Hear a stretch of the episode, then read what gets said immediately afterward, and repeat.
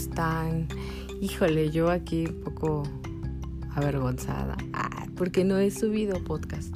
Y pensarán, pues es que, ¿qué, no? ¿Qué hace? en su casa todo el día encerrada debido a la cuarentena, porque yo estoy llevando al 99.9% la cuarentena. El otro punto uno no, porque pues tengo que salir a comprar cosas para comer pero yo sí no estoy saliendo nada. Entonces dirán, pues, ¿qué hace la niña? ¿Por qué no hace podcast? Pues porque la niña es floja. No, porque tiene como mucha chamba, ¿no? Y, sí me gusta como, pues como dedicarle su tiempo.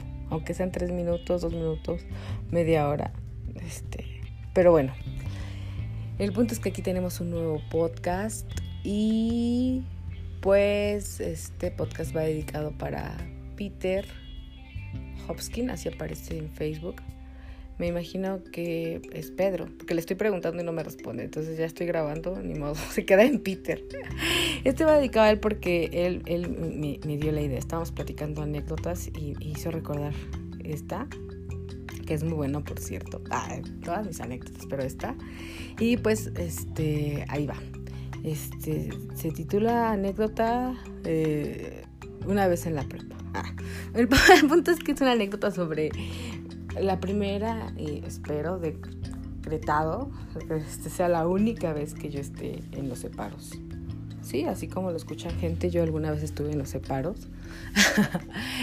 este. Cuando iba en la prepa, pues obviamente era menor de edad, y entonces. Realmente no, no fue muy tonto porque, porque estuve ahí, pero sí es como muy tonto, pero sí toda una anécdota por todo lo que hubo alrededor. Todo empezó, era un, me acuerdo, era un viernes, este, era un viernes, no me acuerdo el mes ni el día, pero era un viernes y ese día era, ay, ya me estoy haciendo bolas, pero no recuerdo bien porque es, el chiste es que lo, lo, llaman el, la quema del burro. Y honestamente en este momento no me acuerdo que por qué es la quema del burro, pero es algo de, ya saben, Pumas contra Poli, ¿no? O sea, UNAM contra Poli. Esas rencillas inventadas.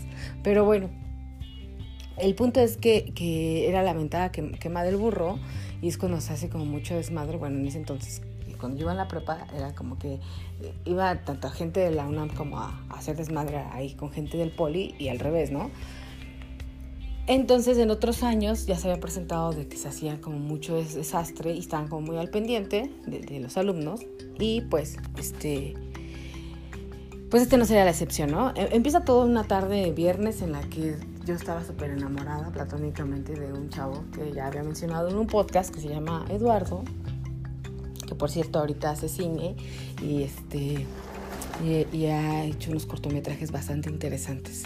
Luego les comparto mi, comentario de uno que apenas vi, que, este, que escribió y dirigió y hasta actuó por ejemplo, por cierto, este Eduardo sigue guapísimo. ¿eh? el punto es que estaba enamoradísima de él en ese, en ese, en esa, en ese punto en mi vida.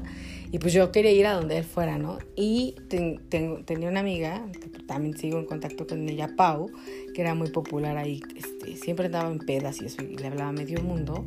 Y esta Pau este, andaba muy enamorado de un güey de los que en la prepa, no sé cómo sea en otras escuelas, pero en la prepa, en donde yo iba en la prepa 7 por lo menos, se dividía en mesas, las mesas de los populares y de ahí el resto éramos mortales, ¿no? Entonces había mesa 1 que eran como los más chacalones, ¿no? Aquí los más rudos, los más malos. La mesa 2 eran como los, una mezcla entre deportistas, fresas y rudos. Y de ahí las 3 que eran una mesa bien X y creo que la 4 era la mesa de los deportistas, así totalmente, que eran puros de fútbol americano, básquet, ¿no? Eran como más, más relax. Y de ahí eran como mesitas pequeñas X ahí en la vida. Y Eduardo pertenecía a una de esas X, que eran, de hecho la de él eran los chocolates, que eran como puros chavitos guapos. La verdad, había unos muy guapos. Y este, y y entonces cuando, iban, cuando eran buenas pedas, pues andaban todos los de las mesas, ¿no? Entonces Pau, que estaba súper clavada con un tal Nava, que era de la mesa 2 me parece, estaba muy al pendiente de dónde andaba y, y, en cuanto se enteró fue y me dijo, oye, va a haber peda en tal lugar, van a ir los de la mesa 1, mesa 2 y va a ir Eduardo, ¿no? Con su mesilla ahí. Y yo así de, ¿en serio? Sí, sí va a ir. Y yo, ¡ah! Pues yo obviamente me apunté, ¿no? Y aparte ese día creo que no iba a haber clases, o sea, una o dos y toda la tarde libre, ¿no? Y viernes, pues obviamente yo tenía que ir, iba a ir Eduardo, pues entonces luego dije, jalo, ¿no?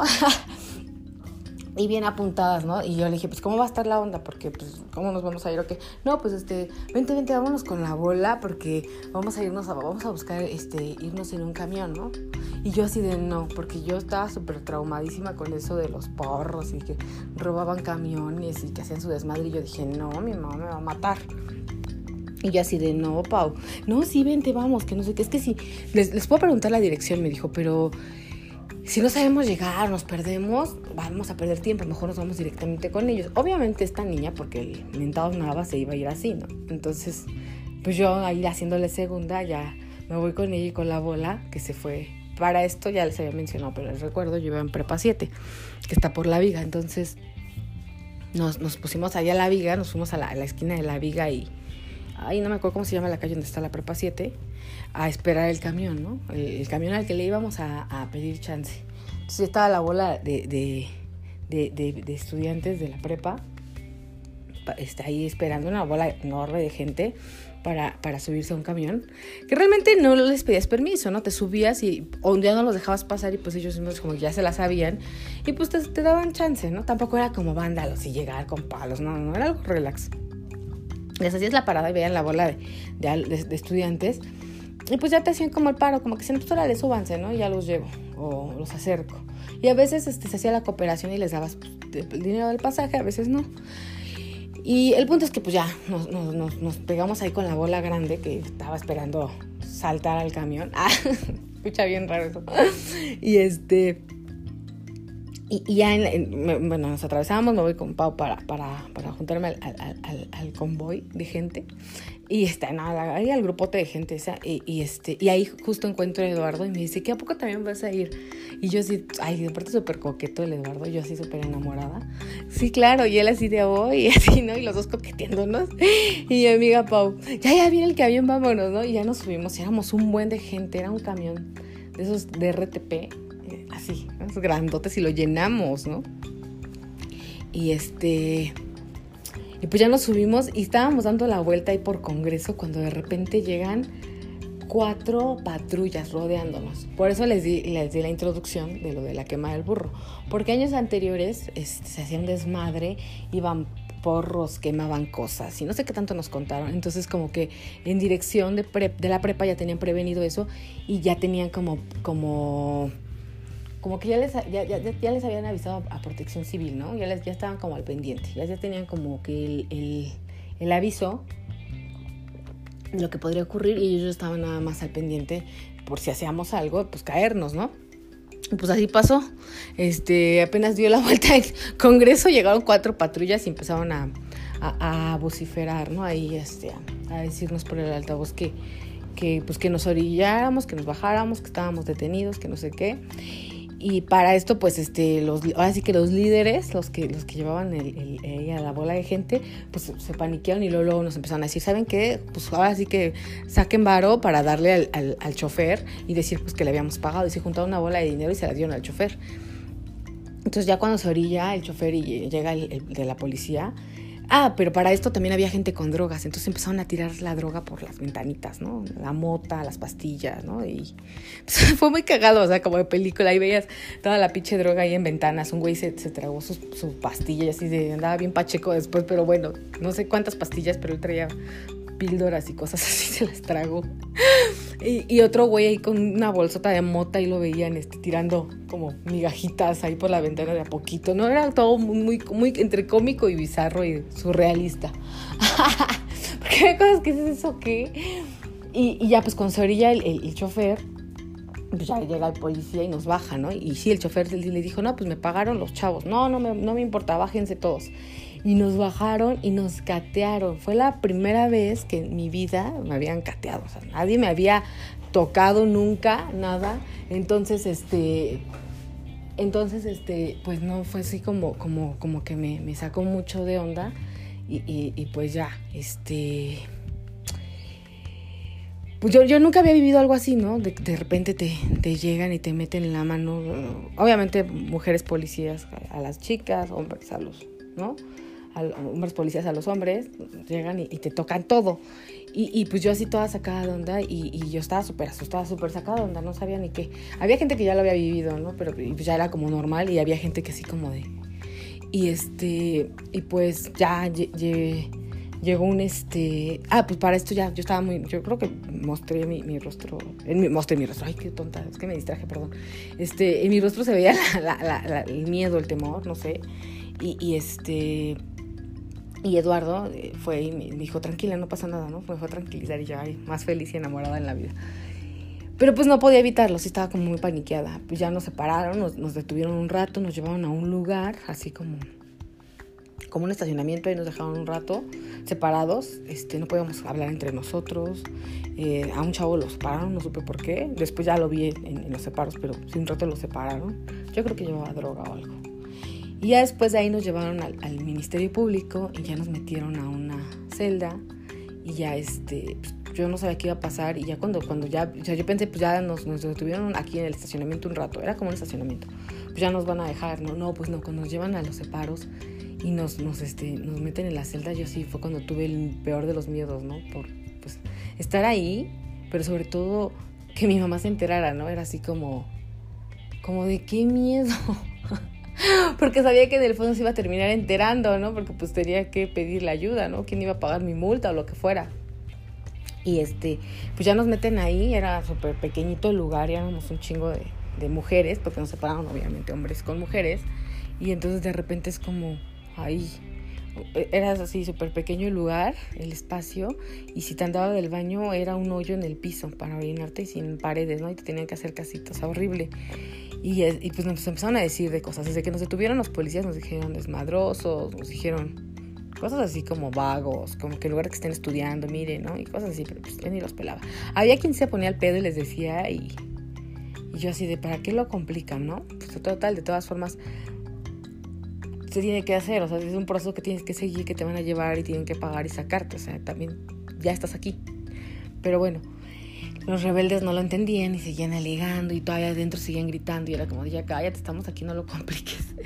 Entonces tenías que esperarte pues para que te, te, te dieran chance a tu llamada. Cuando me toca a mí, pues mi mamá siempre ha sido como muy estricta. Entonces yo luego digo, no, no le puedo hablar a ella porque me va a mandar a la chingada. Entonces decido hablarle a mi papá. Pero mi papá no, no estaba y me contesta su, su esposa. Y y, y, le digo, ¿y sabes qué es que pasó esto? Pero no, no quiero que mi mamá se entere. ¿Le puedes avisar a mi tía para que hable con mi papá y vengan por mí? Estoy en la delegación Menos-Tieno Carranza, shalala. Y sí, sí, ah, sí, sí. Pero aparte, pues con ella nunca me he llevado bien, ¿no? Entonces, como que. Como que fue cortante, ¿no? Y dije, pues obviamente, ¿no? Ni modo que me felicitara, me dijera. Pero a lo mejor esperaba un poquito más de, de empatía, ¿sabes? De, ay, tranquila, yo no, o sea, fue como, ah, sí, sí, sí, me colgó. Dije, oye, pues igual en una de esas ni le avisa, ¿no? Y este. Y pues yo, yo tenía ese miedo de que no le avisara a mi papá y así, pero tenía más miedo de que le avisara a mi mamá y que y que pues llegara, ¿no? Ella, porque sí dije, no, ella sí es capaz de aquí sacarse el zapato y darme delante de todo. Entonces, este, pues también tenía el miedo de que, eso es algo que, que no lo he dicho, pero siempre he sido como, en mi familia, como un ejemplo. O sea, tanto la familia de mamá como la familia de mi papá. Bueno, por lo menos hace unos años. Ah, no, todavía, todavía como que siempre me han visto como, ay, Aura, ¿no? Sé como Aura, como el ejemplo. Entonces también tenía como ese miedo de que, ¿no? Como que los separos la niña buena, ¿no? Que había logrado entrar a prepa, que, ¿no? Con lo que mis primos ninguno había logrado. Ahorita sí ya tengo primos de parte de, de, un tío que sí también estudiaron en la UNAM y ya, ¿no? Pero de ahí yo era la primera de mi generación y de mis primos que había logrado entrar a la UNAM. Entonces, pues era como el ejemplo, y bueno, para, para no hacerles ya más largo, más larga la historia, pues ya llega, llega este empieza a llegar los familiares y empiezan a sacar gente y así. Yo pues empiezo a, ahí, ¿no? A, angustiarme de no ver que lleguen, lleguen por mí. Y cuando llegan, pues llegan los dos, ¿no? Mi papá, mi mamá.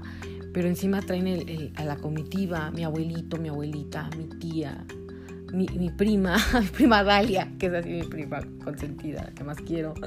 Este. Ay, no me acuerdo, pero llegó un chingo de gente. Llegó alguien más, mi tía, mi prima. O sea, llegaron así otra prima. O sea, llegó como. Por mí llegaron como 10 personas. mi mamá con una cara así súper emputada y decepcionada. Mi papá así como de, ay, Gabriela. Y este todos llegaron por mí. O sea, hubo gente que por la que nadie fue y por mí llegaron como 10 personas. Pues ya pagaron la multa, nos me sacaron. Ah, llegaron, ya me acordé, llegaron también mis tíos, mi tío y mi tía, este, el, hermano de mi papá y su esposa. O sea, eran como 10, o sea, llegó un chico de gente por mí. Este, por mi amiga Pau nadie fue o si fueron, ya fueron bien tarde. Quisimos sacarla, mi, tía quiso sacarla, pero no, le dijeron que tenía que ser familiar directo y tenían que presentar su credencial de elector, entonces no, no pudieron sacarla. Y pues yo me tuve que ir, ¿no? Porque tampoco me podía esperar, pero sí tenía miedo de dejarla ahí solita. Entonces me quedé mucho con esa culpa de dejarla, pero pues yo me tenía que ir, ¿no? Ya me sacan, me despiden, nada más con su carita así de adiós y mi mamá así ya con la mirada de ya vámonos. Pues ya nos fuimos, estaba súper emputada, ni me hablaba, mi papá, este como no sabe ni qué hacer, ¿no? Mi papá es como más flexible en ese aspecto, pero también estaba serio, que es raro. Y este, ya después creo que se rió, pero después. Y mi abuelita y mis tías y mis abuelas, ¿pero qué pasó? ¿Pero por qué tú? ¿Pero cómo? Yo así de, pues, ¿qué les decía, no? O sea, ni modo que les dije, ay, es que me iba a ir de peda. Pues les tuve que decir, ay, es que me subieron a la fuerza. No, mi vida quería ni regresar a alegar, creo, pero no, no, ya déjenlo así. la peor mentira que ahorita se están enterando de la verdad. Pues no, nadie me subió. De hecho, mi mamá apenas hace como unos 5 o 10 años le conté la verdad. No, como 5. Que pues no, nadie me había subido. Yo me subí, era una, yo me iba de fiesta. Y me dijo, tanto tiempo, o sea, yo sí te creo. O creo que a mi mamá sí le conté, no miento, a mi mamá sí le conté. Al que no le conté fue a mi papá. A mi mamá esa noche, cuando ya regresamos a la casa, le dije, la verdad, yo me iba a la fiesta. Porque tampoco me creyó eso de que me habían subido. Entonces, pero mi papá y toda la familia que fue por mí, todo el tiempo creyó que me habían subido a la fuerza. Y pues no, se están enterando que no, que yo me iba de fiesta. Ya el lunes siguiente, pues ya este, fue como el chiste, la risa, el chisme de lo que nos había pasado, que nos habían detenido. Y, pues ya nos enteramos que por muchos fueron durante toda la noche y por muchos no, ¿no? Por ejemplo, por Eduardo nadie fue. Él no le avisó a nadie, no quiso. Entonces dice que como a las 4 de la mañana llegaron los travestis y, les dijeron a, él y a otros que quedaban, pues ahora le junten entre todos este, 500 pesos, porque a mí me tocó pagar, a mi mamá, no, a mi mamá, a mi papá les tocó pagar creo que 50, 100 pesos para que yo saliera. Entonces, este, estos, ellos no querían pagar nada, ¿no? Y todavía quedaban un buen. Y, y, cuando llegan los travestis, llega un policía y les dice, órale, junten entre todos 500 pesos o lo que tengan. Lo más que me puedan dar para que lo saque, porque si no les va a tocar que, pues ahora sí que metamos a estos jotos, porque así hablan, ya saben cómo son todos despectivos. Y pues ahí se los chingan, nosotros no vamos a hacer nada. Pues ellos con miedo y sacados de onda, pues chavos, pues ahora le juntaron creo que 500 pesos, 600 pesos y, y ya lo sacaron. Pero eran un chingo, o sea, eran como 20 hombres los que todavía quedaban y este y unos ni pagaron, ¿no? Por ejemplo, Eduardo no dio nada, dice, yo ni tenía nada. Y pues él, él, él salió de ahí a las 4 o 5 de la mañana y se tuvo que esperar a que abrieran el metro y ya se fue a su casa. y así muchos, ¿no? Y pues bueno, aquí este, esta breve, ya me alargué historia de, cuando, de la primera y cancelado, ¿no? La primera y única decretado este, ves que este yo no separos. Y pues bueno, les comento que para la próxima vamos a tener cambio de, de, imagen, de portada de podcast. Este, un, amigo que es diseñador me, hizo una y, y ya la estaremos estrenando y les estaré dando detalles. Esta que actualmente tengo es una que me, que me, hizo alguien muy especial, de quien luego les hablaré porque es toda una historia y, y no sé, me hace, me hace este reír. Es muy chistoso. Pero lo, más chistoso es que no quiere ser chistoso y, no sé, eso lo hace interesante. Pero bueno, este.